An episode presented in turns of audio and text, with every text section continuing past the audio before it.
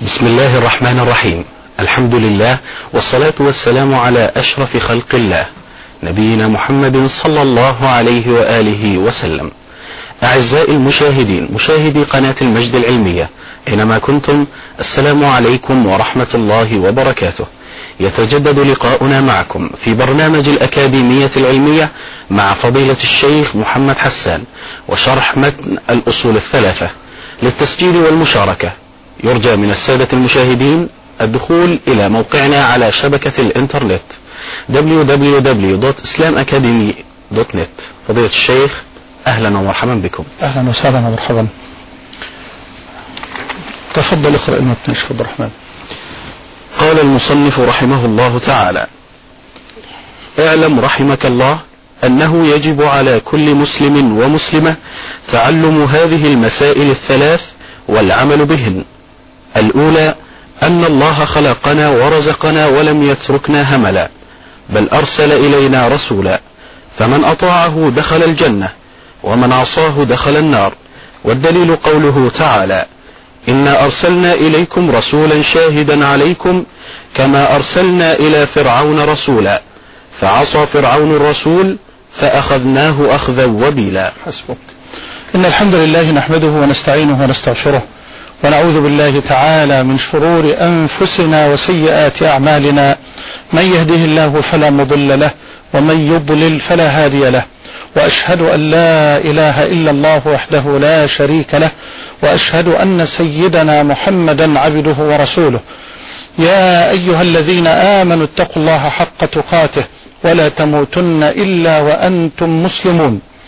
يا أيها الناس اتقوا ربكم الذي خلقكم من نفس واحدة وخلق منها زوجها وبث منهما رجالا كثيرا ونساء واتقوا الله الذي تساءلون به والأرحام إن الله كان عليكم رقيبا يا أيها الذين آمنوا اتقوا الله وقولوا قولا سديدا يصلح لكم أعمالكم ويغفر لكم ذنوبكم ومن يطع الله ورسوله فقد فاز فوزا عظيما.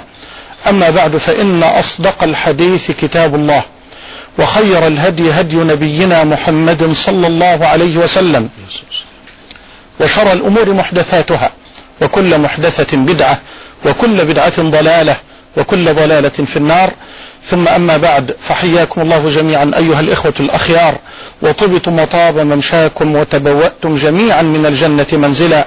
وأسأل الله جل وعلا الذي جمعنا في هذا اللقاء المبارك على طاعته أن يجمعنا في الآخرة مع سيد الدعاة في جنته ودار مقامته إنه ولي ذلك مولاه. انتهينا بفضل الله جل وعلا من الموضوع الأول الذي قدم به الشيخ رحمه الله تعالى للأصول الثلاثة في مقدمته المهمة الجليلة العظيمة. وها نحن نشرع بفضل الله جل وعلا في الموضوع الثاني الذي ضمنه المصنف المقدمة والذي بدأه بقوله اعلم رحمك الله. وقد انتهيت من شرح هذه الكلمات في اللقاءات الماضية. اعلم رحمك الله أنه يجب على كل مسلم ومسلمة تعلم هذه المسائل الثلاث والعمل بهن. الأولى أن الله خلقنا ورزقنا ولم يتركنا هملا بل أرسل إلينا رسولا. فمن أطاعه دخل الجنة ومن عصاه دخل النار. هذه الكلمات القليلة البليغة اشتملت على ستة أصول في غاية الأهمية والجلال. اعلم رحمك الله أنه يجب على كل مسلم ومسلمة تعلم هذه المسائل الثلاث والعمل بهن. الأولى أن الله خلقنا. فلنقف مع هذا الأصل الأول. فالله جل وعلا هو الخالق. والأدلة النقلية القرآنية والنبوية والأدلة العقلية على هذا الأصل الكبير المهم ما أكثرها وما أجلها وما أعظمها. قال الله جل وعلا الله خالق كل شيء وهو على كل شيء وكيل. فالله جل وعلا هو الخالق. وقال جل وعلا أم خلقوا من غير شيء أم هم الخالقون؟ أم خلقوا السماوات والأرض بل لا يوقنون؟ وقال جل وعلا الرحمن علم القرآن خلق الإنسان علمه البيان.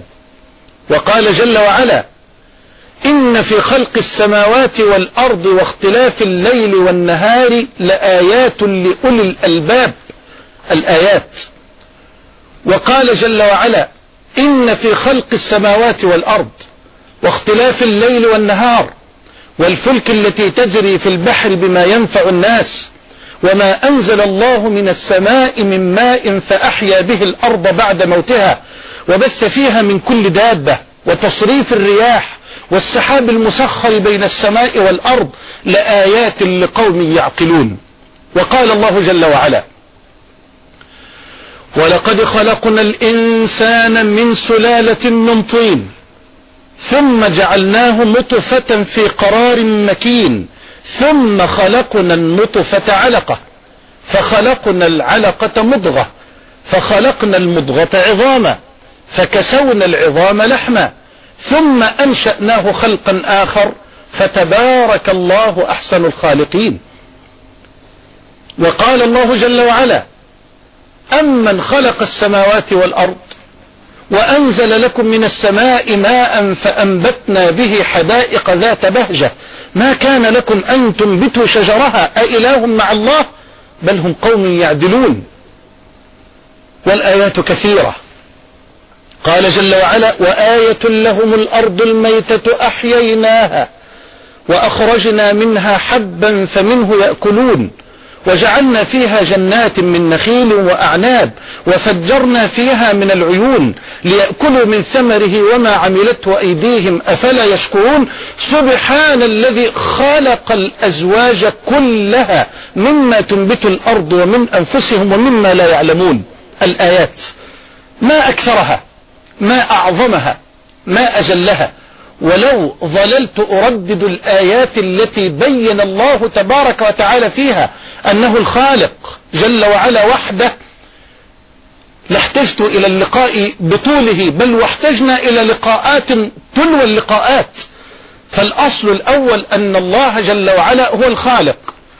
لم ينكر المشركون هذه الحقيقة الكبيرة مع مكابرتهم وعنادهم وإعراضهم عن الحق إلا أنهم لم ينكروا هذا الأصل الكبير. تدبر معي قول الله جل وعلا ولئن سألتهم من خلقهم ليقولن الله.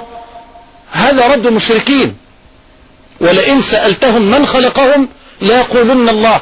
بل يقرون بتوحيد الأسماء والصفات. ولئن سألتهم من خلق السماوات والأرض ليقولن ليقولن خلقهن العزيز العليم. فالمشرك لم ينكر هذه الحقيقة الكبيرة ألا وهي أن الله جل وعلا هو الخالق. والنبي صلى الله عليه وسلم في أدلة نبوية سريعة بعد الأدلة القرآنية كما في الحديث الصحيح الذي رواه البخاري وغيره من حديث شداد بن أوس رضي الله عنه وفيه أنه صلى الله عليه وسلم قال سيد الاستغفار أن يقول أي العبد اللهم أنت ربي لا إله إلا أنت خلقتني خلقتني وأنا عبدك وأنا على عهدك ووعدك ما استطعت أعوذ بك من شر ما صنعت أبوء لك بنعمتك علي وأبوء بذنبي فاغفر لي فإنه لا يغفر الذنوب إلا أنت. ومن أرق الأحاديث وأجلها في هذا الباب العظيم الكبير ما رواه البخاري ومسلم وأحمد واللفظ لأحمد رحم الله الجميع من حديث أنس بن مالك رضي الله عنه. تدبروا هذا الحديث الرقراق الجميل. قال أنس كنا نهينا أن نسأل رسول الله صلى الله عليه وسلم فكان يعجبنا أن يأتي الرجل العاقل من البادية. تدبر هذه اللفظة أن يأتي الرجل العاقل من البادية فيسأل رسول الله صلى الله عليه وسلم ونحن نسمع. انظروا إلى أدب الصحابة وإلى إجلال الصحابة لرسول الله صلى الله عليه وسلم. بل والله يا إخوة لقد كان الصحابة رضوان الله عليهم يمتنعون عن الجواب فيما يعلمونه خشية خشية أن يقدموا بين يدي الله ورسوله. ففي الصحيحين من حديث ابن عباس وأبي بكرة رضي الله عنهم جميعا أي عن أصحاب رسول الله جميعا أن النبي صلى الله عليه وسلم سأل الصحابة يوم الحج الأكبر في حجة الوداع وقال أي يوم هذا؟ انظروا ماذا قال الصحابة قالوا الله ورسوله أعلم. أنا أسأل وأقول هل يجهل الصحابة أنهم في يوم النحر؟ لا والله. أي يوم هذا؟ قالوا الله ورسوله أعلم. فقال النبي عليه الصلاة والسلام أليس يوم النحر؟ قالوا بلى. قالوا بلى. قال أي شهر هذا؟ قالوا الله ورسوله أعلم. قال أليس ذا الحجة؟ قالوا بلى. قال أي بلد هذا؟ هل يجهل الصحابة بلدهم؟ أي بلد هذا؟ قالوا الله ورسوله أعلم. قال أليس البلد الحرام؟ قالوا بلى.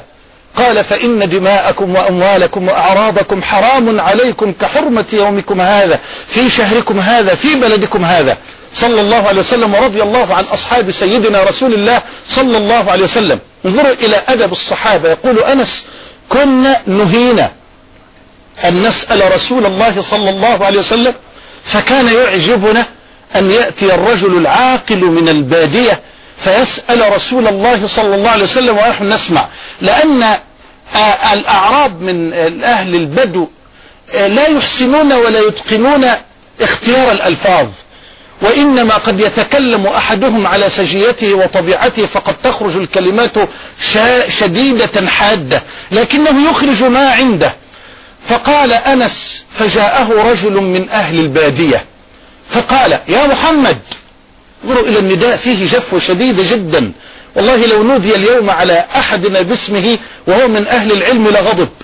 لكن الأعرابي ينادي على نهر الرحمة وينبوع الحنان وصاحب الخلق. ينادي عليه باسمه المجرد يا محمد يا محمد أتانا رسولك؟ يقول الأعرابي لرسول الله صلى الله عليه وسلم أتانا رسولك أي أتانا الرسول الذي أرسل إلينا من قبلك ليعلمنا الإسلام. أتانا رسولك فزعم لنا أنك تزعم أن الله أرسلك.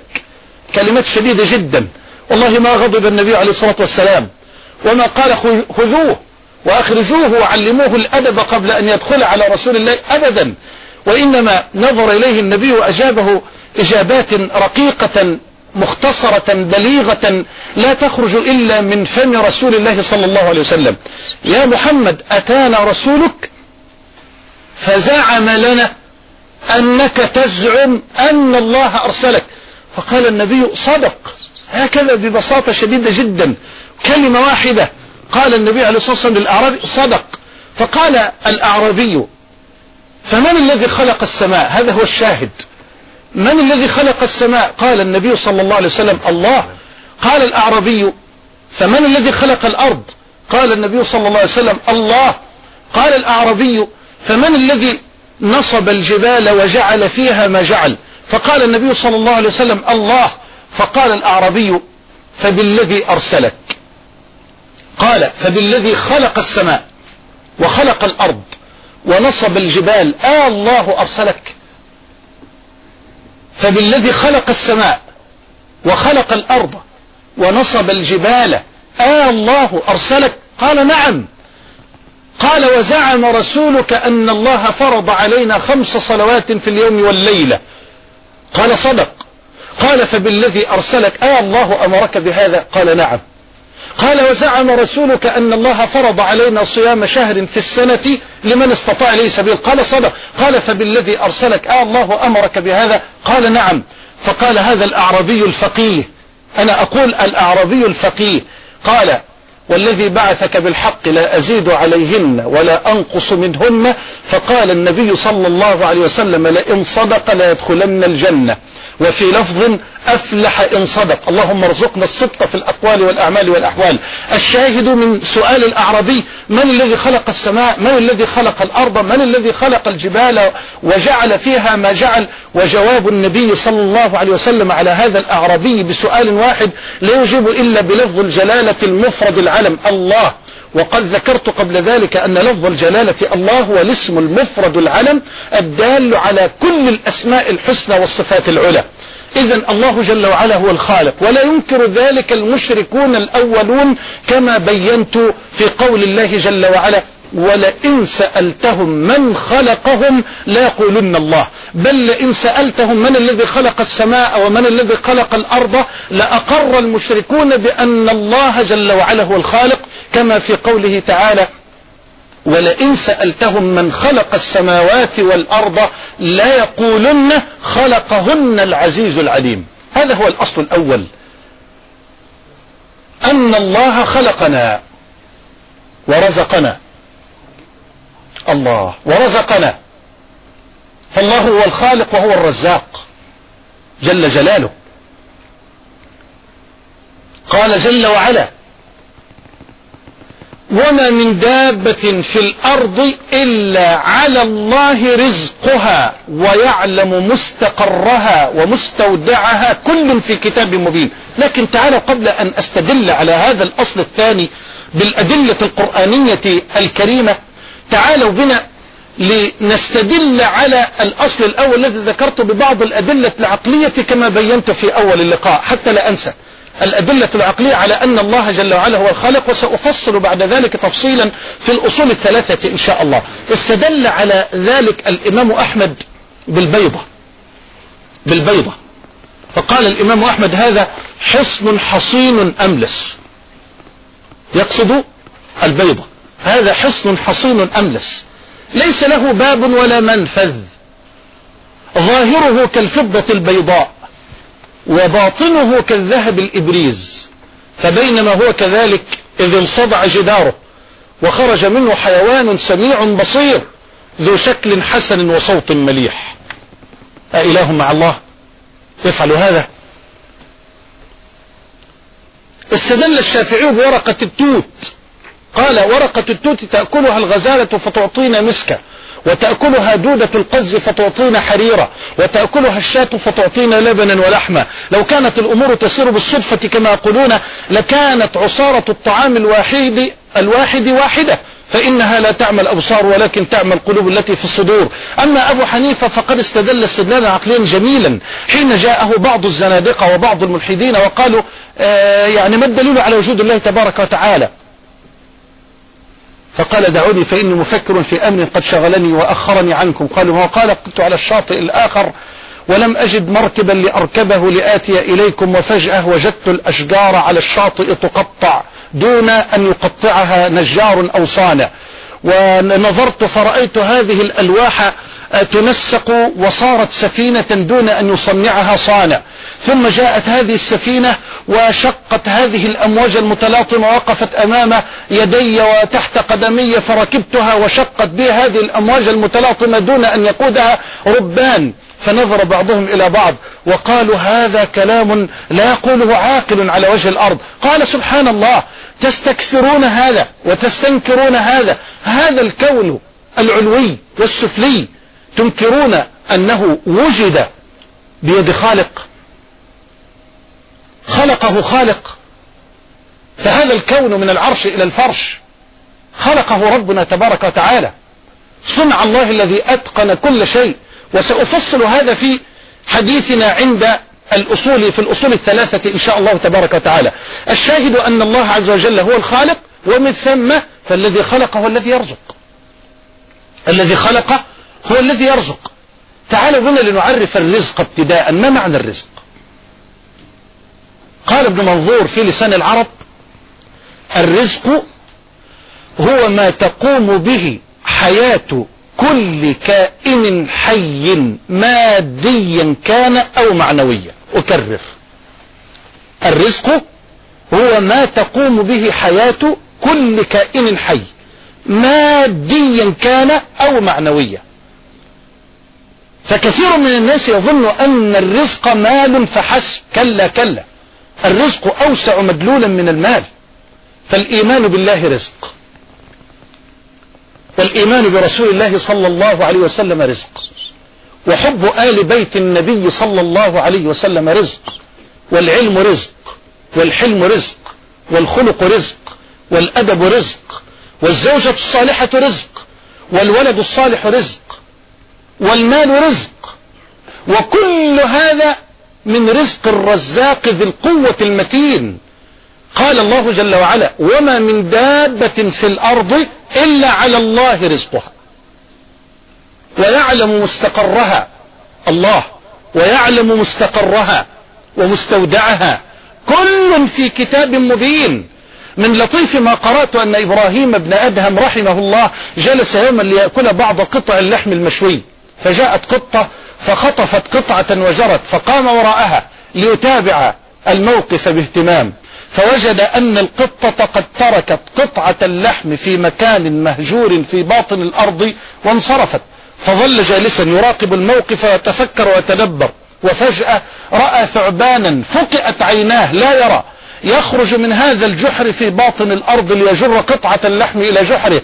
فيرفع إبراهيم بن أدهم رأسه إلى السماء ويبكي ويقول سبحانك يا من سخرت الأعداء يرزق بعضهم بعضا.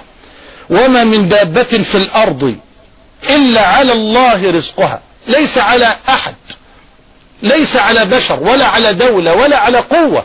وما من دابة في الأرض إلا على الله رزقها ويعلم مستقرها ومستودعها كل في كتاب مبين. وقال جل وعلا وفي السماء رزقكم. في السماء. في السماء رزقكم. نعم رزقنا في السماء. كيف أيها الشيخ والوظيفة في الأرض والأموال في الأرض والحرث في الأرض والتجارات في الأرض كيف يقول الله وفي السماء رزقكم وأموالنا وأرزاقنا في الأرض. في الأرض الأسباب. في الأرض أسباب الرزق.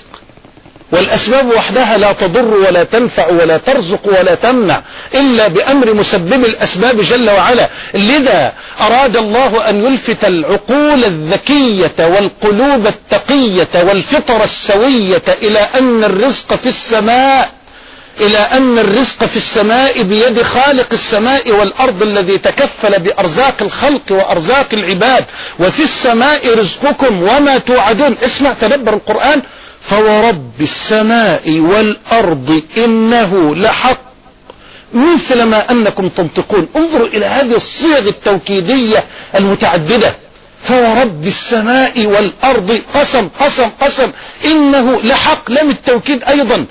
مثل ما أنكم تنطقون. سمع أعرابي أعرابي. هذه الآية فقال كلمات رقيقة جميلة جدا. ماذا قال؟ قال من ذا الذي أغضب الكريم حتى يقسم؟ من ذا الذي أغضب الكريم حتى يقسم؟ من هذا الذي لمصدق الله أنه هو الرزاق؟ حتى أقسم الحق تبارك وتعالى بهذا القسم تلو القسم. فورب السماء والأرض إنه لحق مثل ما أنكم تنطقون. يا الله توكيدات قرآنية بليغة جميلة. فما أحوج الناس إلى الثقة في هذا القسم وإلى الثقة واليقين في الرزاق ذي القوة المتين. والله لو لو فهمنا وتعبدنا لله باسم الرزاق على مراد الله وعلى مراد رسول الله ما قتل القاتل من قتل وما سفك الدماء من سفك وما كذب من كذب وما تملق من تملق. لو علم أهل الأرض أن الرزق بيد الله وأنه لا تستطيع قوة على وجه الأرض أن تحول بينك وبين رزق قسمه الله لك. ما نافقت أحدا وما تملقت أحدا لأن قلب من ترائي بيد من عصيت. لأن قلب من ترائي وتنافق بيد من عصيت. قيل لحاتم الأصم كيف حققت التوكل؟ قال بأربعة أشياء. قالوا ما هي؟ قال تدبروا علمت بأن رزقي لا يأخذه غيري فاطمأن قلبي. خلاص. علمت بأن رزقي لا يأخذه غيري فاطمأن قلبي. تضيع الصلاة من أجل الرزق. وتضيع اليقين من أجل الرزق. وتضيع الخشوع والخضوع والذل والاستسلام لله من أجل الرزق. بل وتفرط في العبودية التي من أجلها خلقت من أجل الرزق. مع أن رزقك بيد الله. لا لا لا لا لا. بل لقد لقد كتب الله رزقك وأنت في بطن أمك. لا لا لا لا. بل لقد كتب الله رزقك قبل أن يخلق السماوات والأرض بخمسين ألف سنة. كما في صحيح مسلم من حديث عبد الله بن عمرو أنه صلى الله عليه وسلم قال إن الله تعالى كتب مقادير الخلائق قبل أن يخلق السماوات والأرض بخمسين ألف سنة. وانتبهوا فالزمن في الحديث المذكور الذي ذكرت الآن هو زمن الكتابة وليس زمن التقدير فزمن التقدير أزلي. هذا زمن الكتابة فقط. أما زمن التقدير فالتقدير أزلي. قال الله تعالى إن كل شيء خلقناه بقدر فرزقك مقدر قبل أن تخلق. بل قبل أن يخلق السماوات والأرض بل وكتب الله رزقك وأنت في بطن أمك كما في الصحيحين من حديث أنس أن النبي صلى الله عليه وسلم قال إن الله تعالى وكل بالرحم ملكا.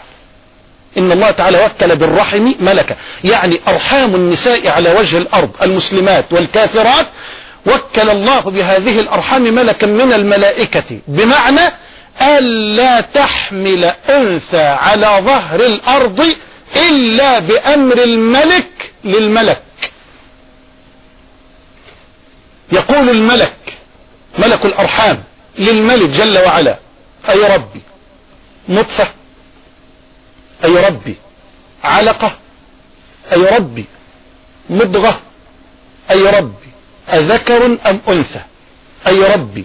أشقي أم سعيد؟ أي ربي؟ ما رزقه؟ ما رزقه. أي ربي ما أجله.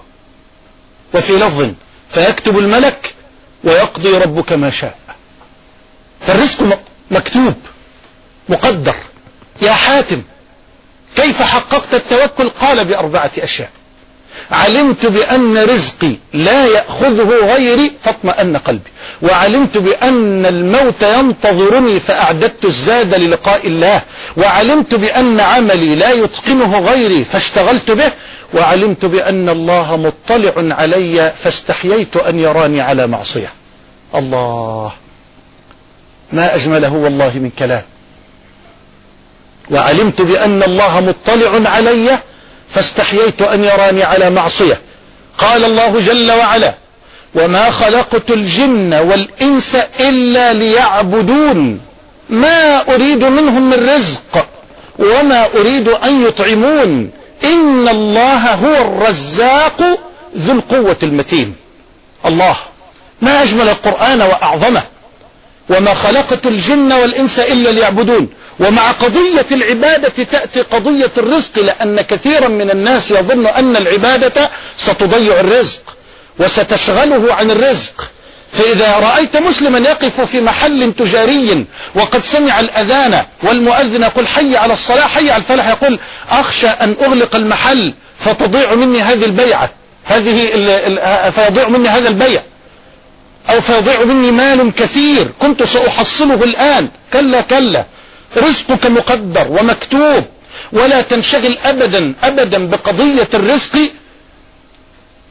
فإن الله عز وجل قد قسم رزقك فما عليك إلا أن تأخذ بالأسباب وأن تتوكل على الله. أن تأخذ بالأسباب وأن تتوكل على الله. والتوكل هو صدق اعتماد القلب على الله مع الأخذ بالأسباب.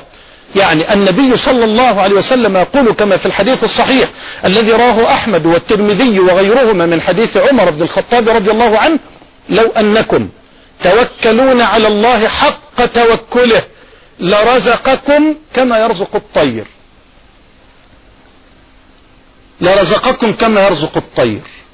تغدو خماصا وتروح بطانا. تغدو يعني تخرج في الصباح الباكر خماصا وبطونها فارغة. وتروح أي ترجع في وقت الروح في المساء بطانة. وقد رزقها الله تبارك وتعالى الذي تكفل بأرزاق المخلوقات في هذه الدنيا. تغدو خماصا وتروح بطانة. فما عليك إلا أن تأخذ بالأسباب. ليس معنى ذلك أن نتوكل على الله نقول الرزق مقدر وإذا لا لا لا. هذا مفهوم مغلوط لحقيقة التوكل على الله تبارك وتعالى. فالتوكل أكرر يا أيها الأحبة أقول التوكل هو صدق اعتماد القلب على الله مع الأخذ بالأسباب. قال سهل بن عبد الله التستري رحمه الله تعالى من طعن في الأسباب فقد طعن في السنة. خلي بالكم هذا كلام نفيس جدا. من طعن في الأسباب فقد طعن في السنة. ومن طعن في التوكل فقد طعن في الإيمان. من طعن في التوكل فقد طعن في الإيمان. فالأخذ بالأسباب سنة النبي والتوكل على الله حال النبي. فمن كان على حال النبي فلا يتركن سنة النبي. كلام في غاية الجمال والجلال. أكرر. من طعن في الأسباب فقد طعن في السنة ومن طعن في التوكل فقد طعن في الإيمان. فالأخذ بالأسباب سنة النبي والتوكل على الله حال النبي فمن كان على حال النبي فلا يتركن سنة النبي. يعني من كان على توكل رسول الله صلى الله عليه وسلم فواجب عليه أن يأخذ بالأسباب كما أخذ بالأسباب رسول الله صلى الله عليه وسلم. هل تعلمون أن النبي صلى الله عليه وسلم ما من سبب من الأسباب إلا وقد أخذ به يوم الهجرة؟ معلوم للجميع. وهو سيد المتوكلين على الله. كان يقاتل بين درعين وهو سيد المتوكلين على الله. كان إذا شعر بالجوع قام ليأكل وهو سيد المتوكلين على الله. كان إذا شعر بالمرض ذهب ليتداوى وهو سيد المتوكلين على الله. إذا التوكل على الله لا ينافي البتة أن نأخذ بالأسباب بل إن التوكل على الله أن نأخذ بالأسباب وأن نعلق قلوبنا بمسبب الأسباب.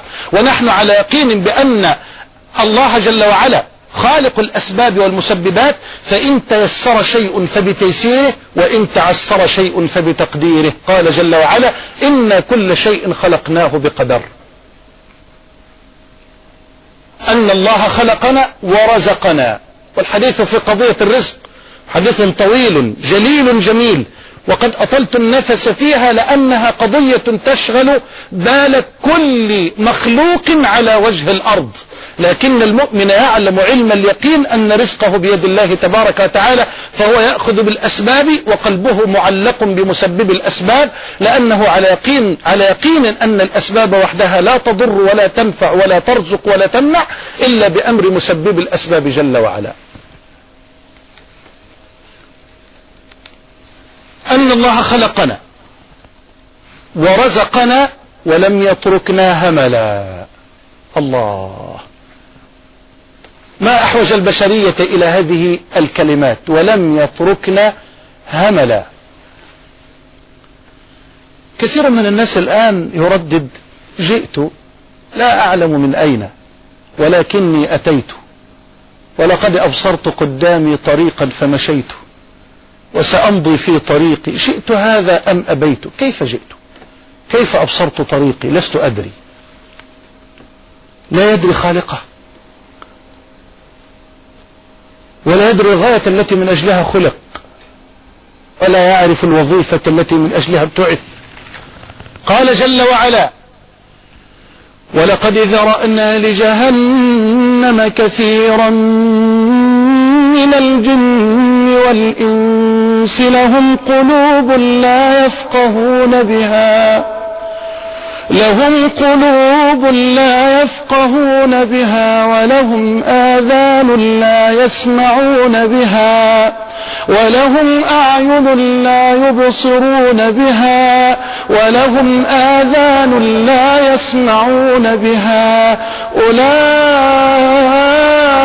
كالأنعام بل هم أضل. أولئك هم الغافلون. وقال جل وعلا والذين كفروا يتمتعون ويأكلون كما تأكل الأنعام والنار مثوى لهم. الله عز وجل خلقنا ورزقنا ولم يتركنا هملا لا بل نحن مخلوقون في الكون لغاية. نحن مخلوقون في الكون لوظيفة محددة. بينها ربنا تبارك وتعالى في كلمات حاسمة وما خلقت الجن والإنس إلا ليعبدون. هذه هي الغاية وتلك هي الوظيفة التي من أجلها ابتعثت وما أرق وأجمل كلمات ربعي بن عامر رضي الله عنه حين سأله رستم قائد الجيوش الكسروية الجرارة من أنتم؟ فقال نحن قوم ابتعثنا الله لنخرج العباد من عبادة العباد إلى عبادة رب العباد ومن جور الأديان إلى عدل الإسلام ومن ضيق الدنيا إلى سعة الدنيا والآخرة.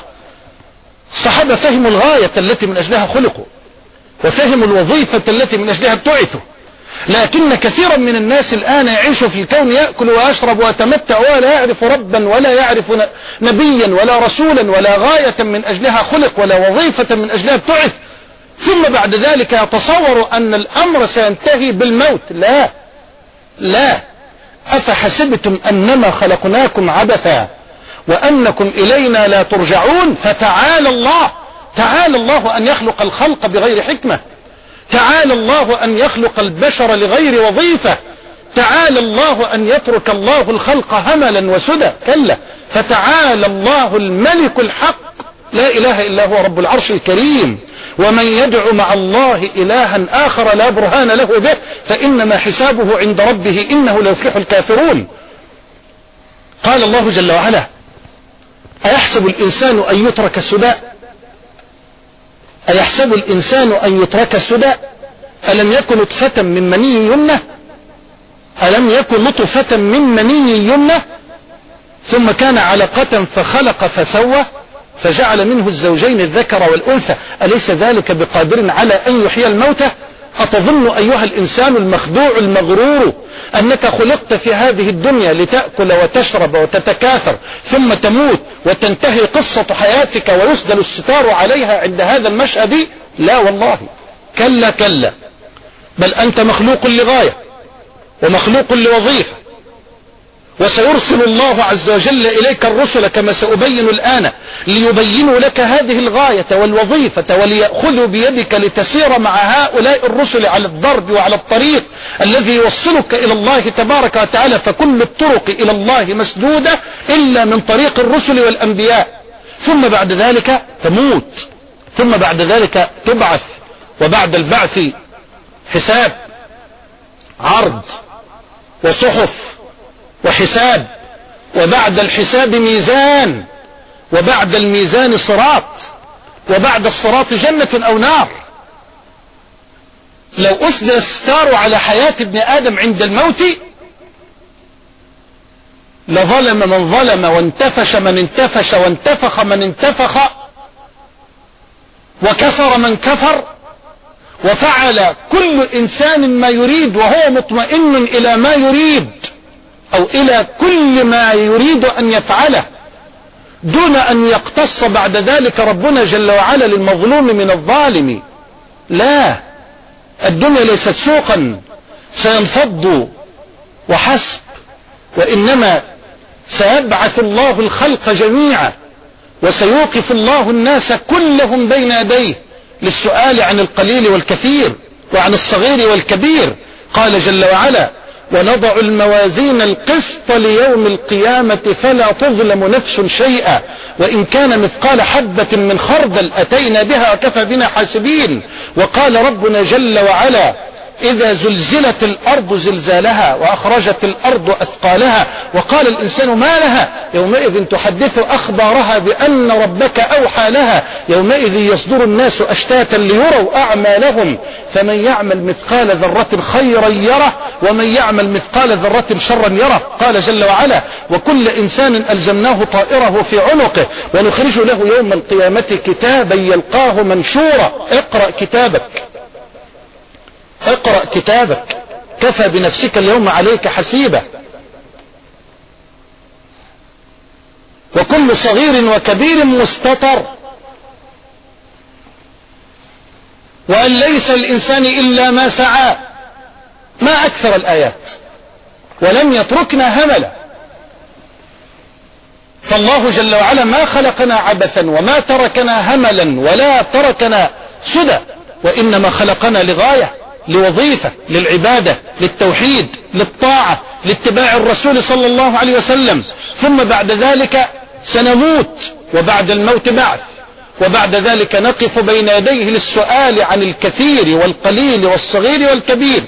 قال النبي صلى الله عليه وسلم ما منكم من أحد إلا وسيكلمه ربه جل وعلا. ليس بينه وبينه ترجمان. فينظر العبد أيمن منه فلا يرى إلا ما قدم. وينظر العبد أشأم منه فلا يرى إلا ما قدم. وينظر بين يديه فلا يرى إلا النار تلقاء وجهه. فاتقوا النار ولو بشق تمرة. فاتقوا النار ولو بشق تمرة. بل وفي الصحيحين أيضا من حديث ابن عمر. أن النبي صلى الله عليه وسلم قال يدنى المؤمن من ربه يوم القيامة. حتى يضع رب العزة عليه كنفه والكنف في اللغة في اللغة لا تأويلا لصفة الستر والرحمة. يدنى المؤمن من ربه يوم القيامة حتى يضع رب العزة عليه كنفه ويقرره بذنوبه. فيقول عملت كذا وكذا يوم كذا وكذا. آه كل صغير وكبير مستطر. فكم من مصيبة قد كنت نسيتها. ذكرك الله إياها. وكم من معصية قد كنت أخفيتها. أظهرها الله لك وأبداها. فيا حسرة قلبك وقتها. على ما فرطت في دنياك من طاعة مولاك. فمن يعمل مثقال ذرة خيرا يره. ومن يعمل مثقال ذرة شرا يره. يقرره ربه بذنوبه. عبدي لقد عملت كذا وكذا يوم كذا وكذا وكذا وكذا يوم كذا وكذا. فيقول المؤمن رب أعرف رب أعرف. المؤمن يقر. فيقول الله جل وعلا ولكني سترتها عليك في الدنيا وأغفرها لك اليوم. نسأل الله عز وجل كما سترنا فيما مضى من عمرنا أن يسترنا فيما بقي من أعمارنا وأن يسترنا تحت الأرض ويوم العرض إنه ولي ذلك والقادر عليه ولم يتركنا هملا بل أرسل إلينا رسولا. والدليل قوله تعالى إنا أرسلنا إليكم رسولا شاهدا عليكم كما أرسلنا إلى فرعون رسولا فعصى فرعون الرسول فأخذناه أخذا وبيلا.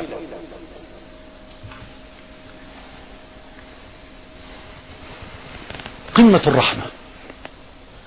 من الله جل وعلا أن يرسل إلينا رسولا.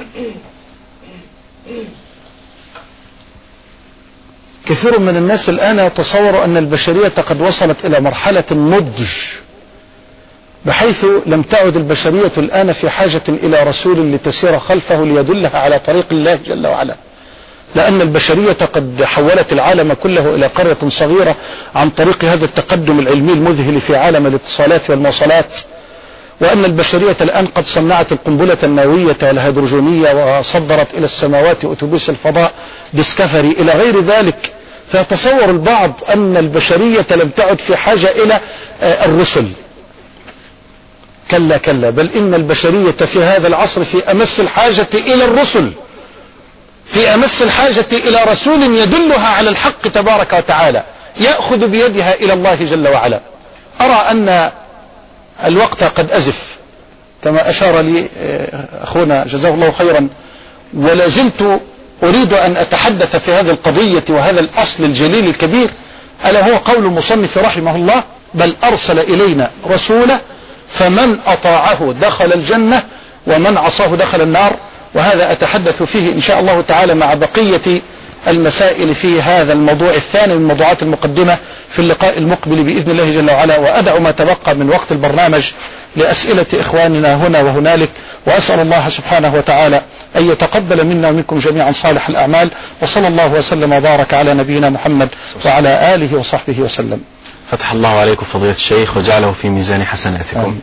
أعزائي المشاهدين نبدأ الآن في استقبال أسئلتكم واتصالاتكم عبر الهاتف أو عبر موقعنا على شبكة الإنترنت. معنا اتصال من الأخ أبو أنس من السعودية. السلام عليكم ورحمة الله. وعليكم السلام ورحمة الله وبركاته. تفضل يا أخي. عندي سؤال وطلب من الشيخ. تفضل. أما السؤال آه، تعرف يا شيخ كثرة الجماعات الفرق في ميدان الدعوة الإسلامية؟ فما هو المنهج الصحيح في التعامل والتعاون معها؟ أما الطلب نريد من الشيخ طلب بسيط. نريد أن يذكر لنا موقف آه، أو مواقف طيبة أثناء وجوده في بلاد الحرمين وخاصة بعض المواقف العلمية مع شيخه ابن عثيمين رحمه الله. حتى نستفيد منها ويستفيد الأخوة الحاضرين والمشاهدين. وشكرا. وإياكم يا أخي. آه، كان الأخ سؤال الأخ أبو أنس الأول عن كثرة الجماعات على الساحة الإسلامية وكيفية التعامل معها على اختلافها.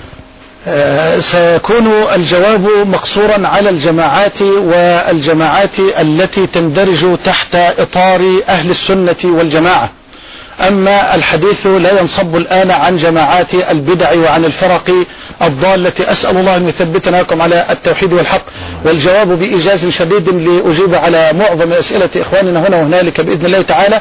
أقول التعامل يكون بحكمة ورحمة وأن ندور مع الدليل حيث دار وألا نتعصب لشيخ بعينه ولا لجماعة بعينها. بل أنا أنصح إخواني جميعا أن يتعصبوا للحق. وأن يدوروا مع الدليل. وأذكر بقولة علي رضي الله عنه اعرف الحق تعرف أهله فإن الحق لا يعرف بالرجال ولكن الرجال هم الذين يعرفون بالحق. ونحن نوالي ونعادي في الله تبارك وتعالى. نوالي لله ونعادي في الله ونحب لله ونبغض في الله. لا نوالي من أجل جماعة ولا نعادي من أجل جماعة ولا من أجل شيخ.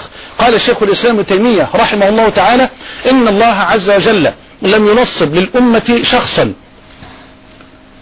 يجب علينا أن نعي هذا الأصل الكبير. يجب علينا أن نعي هذا الأصل الكبير. من تعصب لواحد لواحد من الصحابة بعينه من الأئمة بعينه دون الباقين كمن تعصب لواحد من الصحابة بعينه دون الباقين كالرافضي الذي يتعصب علي لعلي والخارجي الذي يقدح في عثمان وعلي وهذه طرق أهل البدع والأهواء. فيجب علينا أن يكون ولاؤنا وعداؤنا لله تبارك وتعالى ولرسوله. ويجب أن نوالي من والى الله ورسوله وأن يكون ولاؤنا لهذا الشخص وحبنا له على قدر حبه لله ورسوله وعلى قدر ولائه لله ورسوله. وأن يكون بغضنا لهؤلاء على قدر بعدهم بعدهم عن المنهج الحق عن القرآن والسنة بفهم سلف الأمة رضوان الله عليهم جميعا. فأنا أنصح إخواني جميعا بعدم التعصب للأشخاص ولا للجماعات ولا للرايات وإنما يجب علينا يجب علينا أن نتعصب للحق بدليله أن نفهم القرآن والسنة بفهم سلف الأمة رضي الله عنهم وأذكر بقولة ابن مسعود من كان مستنا فليستن بمن قد مات فإن الحي لا تؤمن عليه الفتنة. أولئك أصحاب محمد صلى الله عليه وسلم كانوا أفضل هذه الأمة أبرها قلوبا وأعمقها علما وأقلها تكلفا اختارهم الله لصحبة نبيه ولإقامة دينه فاعرفوا لهم فضلهم واتبعوهم على آثارهم وتمسكوا بما استطعتم من أخلاقهم وسيرهم فإنهم كانوا على الهدى المستقيم. فبحكمة ورحمة وتواضع وأن يكون حبنا وبغضنا لله سبحانه وتعالى وعلى قدر حب هؤلاء لله يكون حبنا لهم وعلى قدر بعد هؤلاء عن القرآن والسنة بفهم سلف الأمة يكون بغضنا لهم حتى يعودوا إلى الحق تبارك وتعالى. أسأل الله أن يرزقنا وياكم جميعا التوفيق والصواب والسداد. اللهم آمين. أما السؤال الثاني فرحم الله شيخنا آه، وأستاذنا ووالدنا آه، سماحة الشيخ محمد ابن صالح بن عثيمين رحمه الله تعالى رحمة واسعة والذي شرفني الله عز وجل بالجلوس تحت قدميه وبالتعلم على يديه. وأذكر أيضا بأن الله قد شرفني شرفني بالعمل مع شيخنا رحمه الله تعالى في جامعة الإمام محمد بن سعود آه، فرع القصيم آه، حين كلفت بتدريس مادة مناهج المحدثين ومادة الحديث لطلاب كلية الشريعة وأصول الدين فكانت فرصة آه، عظيمة لا أنساها أبدا أن أكون مع شيخنا في هذه الجامعة الموقرة.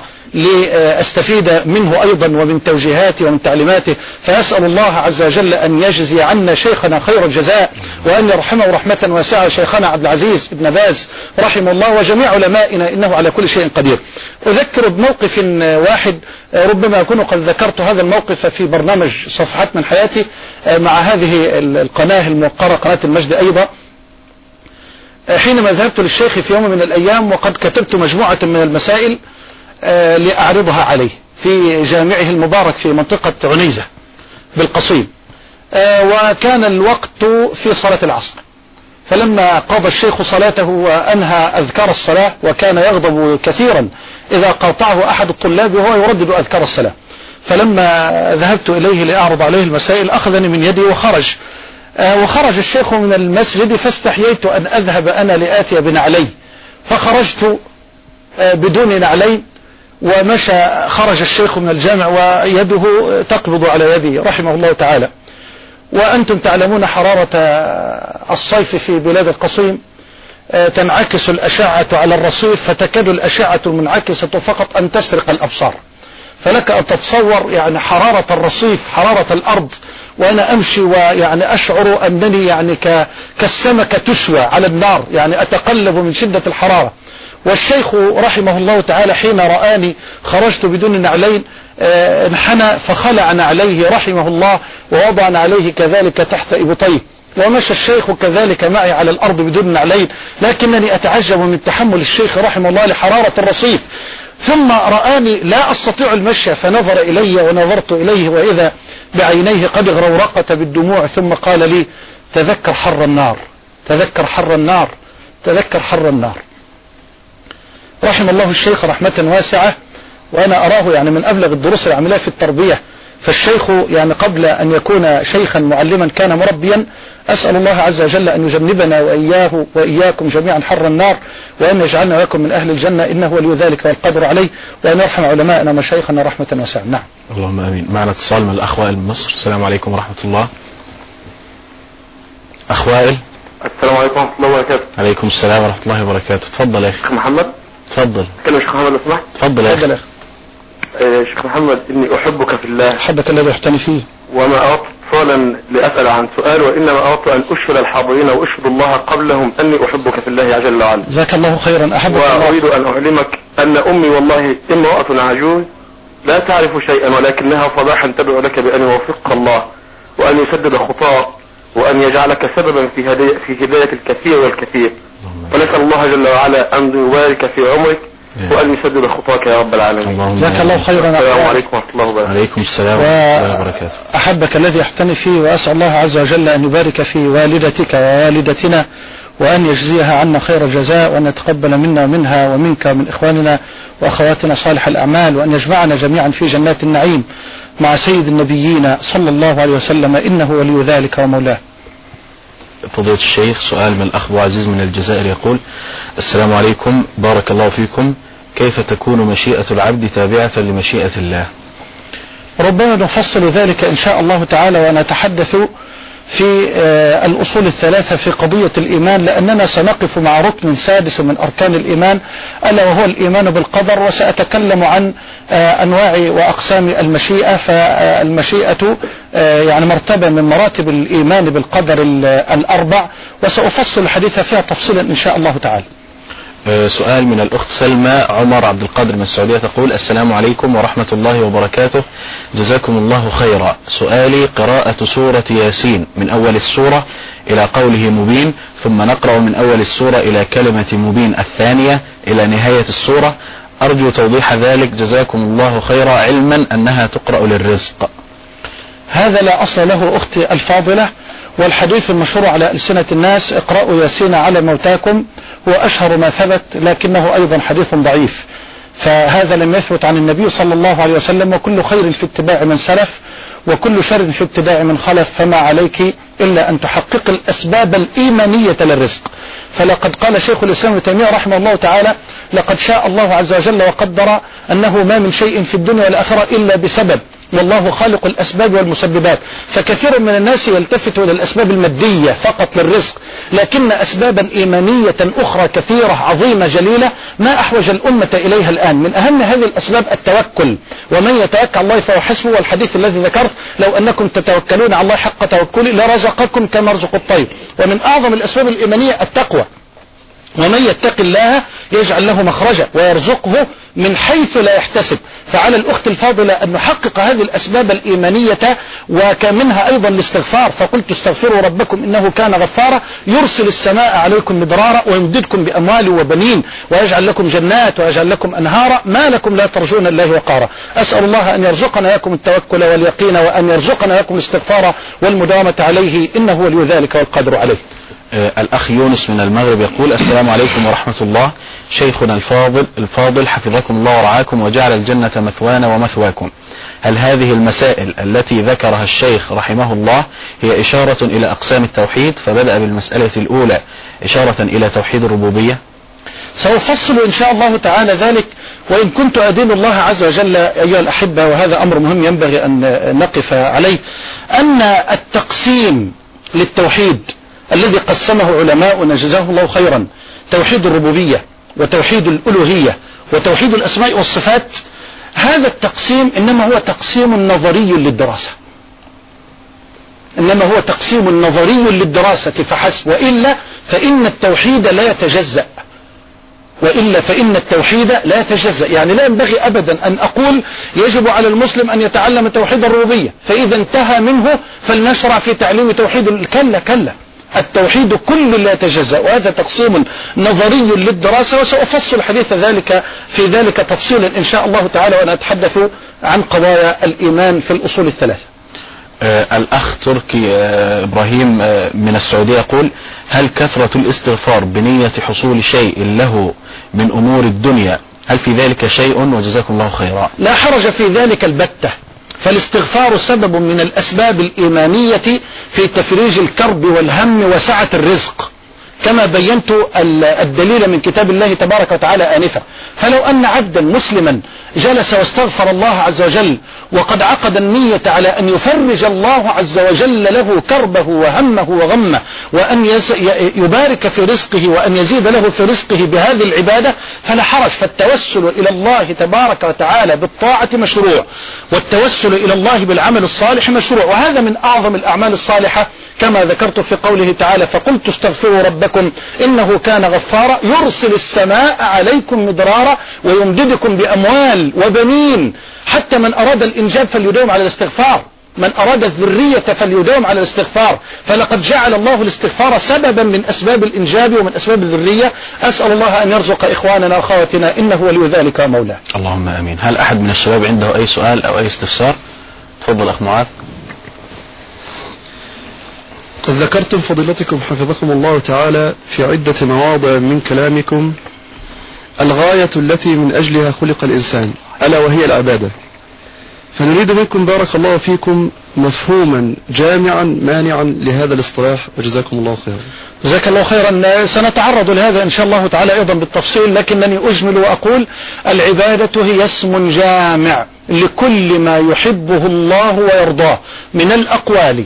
والأعمال الظاهرة والباطنة. وكرر العبادة هي اسم جامع لكل ما يحبه الله ويرضاه من الأقوال والأعمال. وأقصد بالأعمال هنا أقصد الأعمال القلبية والأعمال الظاهرة. أقصد أعمال القلب وأعمال الجوارح. هي اسم جامع لكل ما يحبه الله ويرضاه من الأقوال والأعمال الظاهرة والباطنة. فكثير من الناس يتصور أن العبادة هي الصلاة والصيام والزكاة والحج فحسب. كل هذا من العبادة. لكن الإيمان والتوكل والإنابة والتفويض والرجاء والذبح والنذر والاستغاثة والحلف كل هذا من العبادة. كل هذا من العبادة. ولها ركنان كما سأفصل بعد ذلك إن شاء الله تعالى. كمال الحب مع كمال الذل. ولها شرطان لا تقبل العبادة إلا بهما. ألا وهما الإخلاص لله جل وعلا ومتابعة النبي صلى الله عليه وسلم. إذا العبادة هي اسم جامع لكل ما يحبه الله ويرضاه من الأقوال والأعمال الظاهرة والباطنة ولها ركنان ألا وهما كمال الحب وكمال الذل ولها شرطان ألا وهما الإخلاص والاتباع. أسأل الله أن يرزقنا لكم العبادة على مراده ومراد رسوله إنه ولي ذلك مولاه نعم. آه الأخ جهاد من البحرين يقول يشهد الله أني أحبك في الله يا شيخ. وأسأل الله أن ينفع بك. الإسلام والمسلمين. ما هو الأولى؟ طلب الرزق والبحث عن عمل لكي يعين على الزواج أو طلب العلم وجزاك الله خيرا. أحبك الذي يحتمي فيه وأسأل الله أن يجمعني بكم في البحرين قريبا على خير إن شاء الله تعالى. أيها الحبيب الكريم طلب الرزق من أجل الزواج عبادة من العبادات كما بينت آنفا. لكن لا ينبغي البتة أن يشغلك أمر من أمور الدنيا أيا كان عن طلب العلم الذي يعرفك بالله وبرسوله وبالإسلام. فأول أول واجب على المكلف أن يتعلم كما بينا في اللقاءات الماضية. كما قال الشيخ رحمه الله اعلم رحمك الله أنه يجب أنه يجب علينا تعلم هذه المسائل الأربع. ثم قال الأولى العلم. العلم هذا أول واجب على المكلف. واستدل بقوله تعالى فاعلم أنه لا إله إلا الله واستغفر لذنبك. قال الحافظ ابن حجر أمر الله النبي في هذه الآية بأمرين بالعلم والعمل. فقدم العلم على العمل لأن العلم هو المصحح للنية التي يصح بها كل قول وكل عمل. فيجب على من يبحث عن الرزق أن يتعلم عن الله. أن يتعلم عن رسول الله وأن يتعلم الإسلام. هل معنى أن أنشغل أنا بالبحث عن قضية الرزق من أجل الزواج ومن أجل العفة؟ أن أجهل هذه الأصول التي لا ينبغي لمسلم أن يجهلها؟ أن أجهل التوحيد؟ أن أجهل الصلاة؟ أن أجهل الصيام إن كنت من أهل الصيام؟ أن أجهل الزكاة إن كنت من أهل الزكاة؟ أن أجهل الحج إن كنت من أهل الحج؟ لا. بل يجب عليك أيها الحبيب أن تتعلم وأن تتعرف على الله سبحانه وعلى النبي عليه الصلاة والسلام. وفي الوقت ذاته لا أقول فرغ الوقت كله في أيام الأسبوع للتعلم وإنما فرغ وقتا. لو فرغت كل يوم ساعة واحدة لتتعلم عن الله ورسوله أرجو الله أن يبارك لك فيها وأن يجعل فيها الكفاية. ثم بعد ذلك ابحث عن الرزق الحلال وأسأل الله أن يهيئ لك الزوجة الصالحة التي تعينك على أمر الدين والدنيا. إنه ولي ذلك ومولاه معنا اتصال من الأخ رضا من السعودية. السلام عليكم ورحمة الله. السلام عليكم ورحمة الله وبركاته. تفضل يا أخي. كيف حالك؟ حياكم الحمد الله. لله. اللهم لك الحمد. ممكن أكلم الشيخ جزاك الله تفضل أخي. رضا. كيف حالك يا شيخ محمد؟ حياكم الله. أهلا وسهلا. مساك بخير إن شاء الله. الله يبارك فيكم بخير حال والله يا شيخ. أنا أسف إني أخذت وقت غيري. تفضل. ولكن ولكن والله ما اتصلت إلا لأن أقول إني أحبك في الله يا شيخ. أحبك الذي احتني فيه. أي والله اقسم بالله وكل من واجهت من الشباب في السعودية يحبك في الله يا شيخ ويجلك جزاك الله خيرا. أحبك الذي احتني فيه. الله يجزاك ونتمنى زيارة قريبا إن شاء الله. والله أسأل الله أن يجمعني بكم على خير. الله يجزاك بالخير وأن يبارك في بلاد الحرمين وأن يجعلها أمنا أمانا سخاء رخاء. وجميع بلاد المسلمين ونحن نكن لكم ولبلادكم الحب والتقدير. ولا أقول ذلك ورب الكعبة إلا ابتغاء مرضات الملك القدير. ففي بلادكم تربينا وعلى أيدي علمائنا وعلمائكم آه، تعلمنا. وأسأل الله أن يجزيكم عنا وعن الإسلام والمسلمين خير الجزاء. أثابك الله يا شيخ. نتمنى منك في نهاية الحلقة دعاء لإخواننا المسلمين في جميع الأرض المستضعفين. ومن يتعرضون ل- ل- نفعل إن للبلاء. شاء الله. نفعل إن شاء الله. الله يجزاك بالخير يا شيخ. آه، جزاكم الله خيرا. آه، سؤال فضيلة الشيخ من الأخ يونس من المغرب. يقول شيخنا الفاضل حفظكم الله تعالى. قوله تعالى فتبارك الله أحسن الخالقين فيه إثبات الخ- الخلق لغير الله عز وجل. فهل للخلق معنيين؟ أفيدونا. جزاكم الله. حاشا لله أن يكون في الآية الكريمة إثباتا من القرآن أو من الله تبارك وتعالى بأن آه، هنالك من آه، بأن آه، هنالك من ادعى أنه يخلق مع الله سبحانه وتعالى. لم يدعي ذلك أحد البتة. لم يدعي أحد ذلك البتة أنه يخلق مع الله. لكن هذه صيغة من صيغ القرآن البلاغية من صيغ القرآن البلاغية. فالله تبارك وتعالى هو الخالق وإن ادعى إن ادعى البعض أنه يخلق مع الله أو أنه يشارك الله في صفة من صفات الربوبية كما ادعى النمرود مثلا أو كما ادعى فرعون قال أنا ربكم الأعلى. ومن صفات الرب من صفات الرب الخلق والرزق. فلقد ادعى فرعون على سبيل المكبرة صفة الخلق آه، صفة صفة الربوبية. ولقد ادعى النمرود بن كنعان على سبيل المكابرة صفة من صفات الربوبية. حين قال إبراهيم أنا أحيي وأميت فالرب يحيي ويميت والرب يخلق والرب يرزق. فهذا يعني من من باب من باب يعني إن كان هؤلاء قد ادعى منهم من ادعى أنه يخلق أو أنه يشارك الرب سبحانه وتعالى في صفة من صفات الربوبية فالله جل وعلا آه، يعني من باب التنزل لإقامة الحجة بالحجة والبرهان بالبرهان على والرد على هؤلاء المدعين الكذابين يقول الحق تبارك وتعالى بعد ذلك فتبارك الله أحسن الخالقين. فتبارك الله أحسن الخالقين. لكن هذه صيغة من صيغ القرآن البلاغية التي لا يفهم منها أبدا أن هنالك من يخلق مع الحق سبحانه وتعالى. وأسأل الله عز وجل أن يفهمنا وأن يعلمنا إنه ولي ذلك ومولاه اللهم آمين. آه سؤال من الأخ عبد الله المرابط من المغرب يقول فضيلة الشيخ نفعنا الله بعلمكم وجعله في ميزان حسناتكم. كيف نوفق بين قول الله سبحانه وتعالى ثم استوى إلى السماء وهي دخان وقوله سبحانه وتعالى وهو معكم أينما كنتم وقول رسول الله صلى الله عليه وسلم الحجر الأسود يمين الله في أرضه. جزاكم الله خيرا. أما الحديث فهو ضعيف. نعم. أما الحديث فهو ضعيف. لكن الجمع بين قوله تعالى ثم استوى إلى السماء وهي دخان. ولو استشهد بقوله تعالى الرحمن على العرش استوى لكان أبلغ وأجمل. وبين قوله تعالى هو معكم أينما كنتم فالجمع يسير جدا. وأضرب لكم مثالا لأن آه، حين تستشكل يستشكل فهم هذه الآيات يقع من يقع في قضية الحلول والاتحاد وفي قضية التجسيم قضية التشبيه. والله تبارك وتعالى ليس كمثله شيء. وهو السميع البصير. والله تبارك وتعالى آه، أحد في ذاته وفي صفاته وفي أفعاله لا ند له ولا كفؤ له ولا شبيه له. فالله تبارك وتعالى يقول ثم استوى إلى السماء وهي دخان. ويقول الرحمن على العرش استوى. ويقول هو معكم أينما كنتم لا تعارض البتة. فالله جل وعلا مستوى على عرشه. استوى على العرش. كما أخبر. وعلى الوجه الذي أراد. وبالمعنى الذي قال استواء منزها عن الحلول والانتقال فلا العرش يحمله ولا الكرسي يسنده بل العرش وحملته والكرسي وعظمته. الكل محمول بقدرته مقهور بقبضته تبارك وتعالى. قال الله عز وجل وأشرقت الأرض بنور ربها وضع الكتاب وجيء بالنبيين والشهداء وقضي بينهم بالحق وهم يظلمون. وقبلها يقول الحق تبارك وتعالى وما قدر الله حق قدره والأرض جميعا قبضته يوم القيامة والسماوات مطويات بيمينه. وهو يقول سبحانه أيضا في الوقت ذاته ألم تر أن الله يعلم ما في السماوات وما في الأرض ما يكون من نجوى ثلاثة إلا هو رابعهم ولا خمسة إلا هو سادسهم ولا أدنى من ذلك ولا أكثر إلا هو معهم أينما كانوا. فليس معنى ذلك البتة أن نقول بأن أن نشبه الحق تبارك وتعالى أو أن نجسمه أو أن نقول بأن الله قد حل في كل مكان وقد نزل في كل مكان بذاته بل هو معنا أينما كنا بعلمه بسمعه ببصره بإرادته. بإحاطته تبارك وتعالى.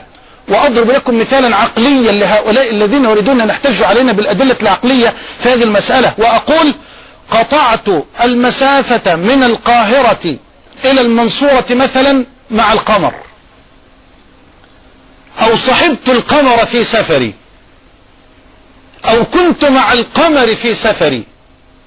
أنا أسأل وأقول القمر في أفق السماء في كبد السماء. وأنا أسير مع القمر. هل سيري مع القمر يستلزم أن يترك القمر أفقه البعيد ومداره الأعلى ليسير معي ليلازمني ليصاحبني مصاحبة الملامسة والمماسة؟ لا على الإطلاق. سرت مع القمر. القمر في مكانه في أفقه الأعلى وأنا أسير وهو معي. ولله المثل الأعلى وهو معكم. وهو مستو على عرشه. كما قيل لإسحاق الدرهوي يا إسحاق كيف تزعمون أن الله جل وعلا يتنزل كل ليلة إلى السماء الدنيا ويدعو عرشه؟ كيف يخلو منه عرشه؟ فقال له إسحاق يا هذا اعلم بأننا نؤمن بإله يتنزل كل ليلة إلى السماء الدنيا ولا يخلو منه عرشه. القضية أنك جسمت القضية أنك شبهت القضية أنك تصورت أن التنزل في حق رب العزة هكذا كعرض ينزل من أعلى إلى أدنى حاشا لله تعالى الله عن ذلك. كل ما دار بذلك فالله بخلاف ذلك. ليس كمثله شيء وهو السميع البصير. فنحن نؤمن بهذه الصفات من غير تحريف لا لللفظ ولا المعنى ومن غير تعطيل ولا تكييف ولا تمثيل. وأنا أضرب مثالا عقليا آخر لهؤلاء لأنه يحلو لهم أن يستدلوا بالأدلة العقلية في هذا الموضوع المهم الجليل.